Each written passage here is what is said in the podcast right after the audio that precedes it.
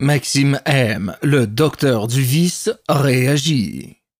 La bonté du temps des fêtes.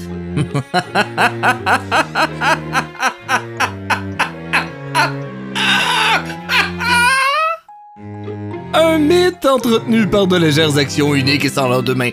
Un vicieux agit, lui, dans tous les domaines. Petit cadeau à l'ennemi, petit don aux démunis, petit baume contre les soucis petits qui nous sourient. Mais évidemment, tout cela juste aux gens. Les balados capitaux vous disent Posez de petits gestes à l'année durant, des petits gestes qui changent des vies.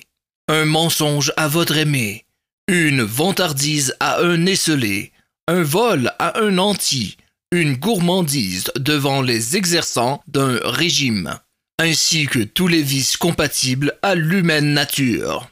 Que le mal se répande.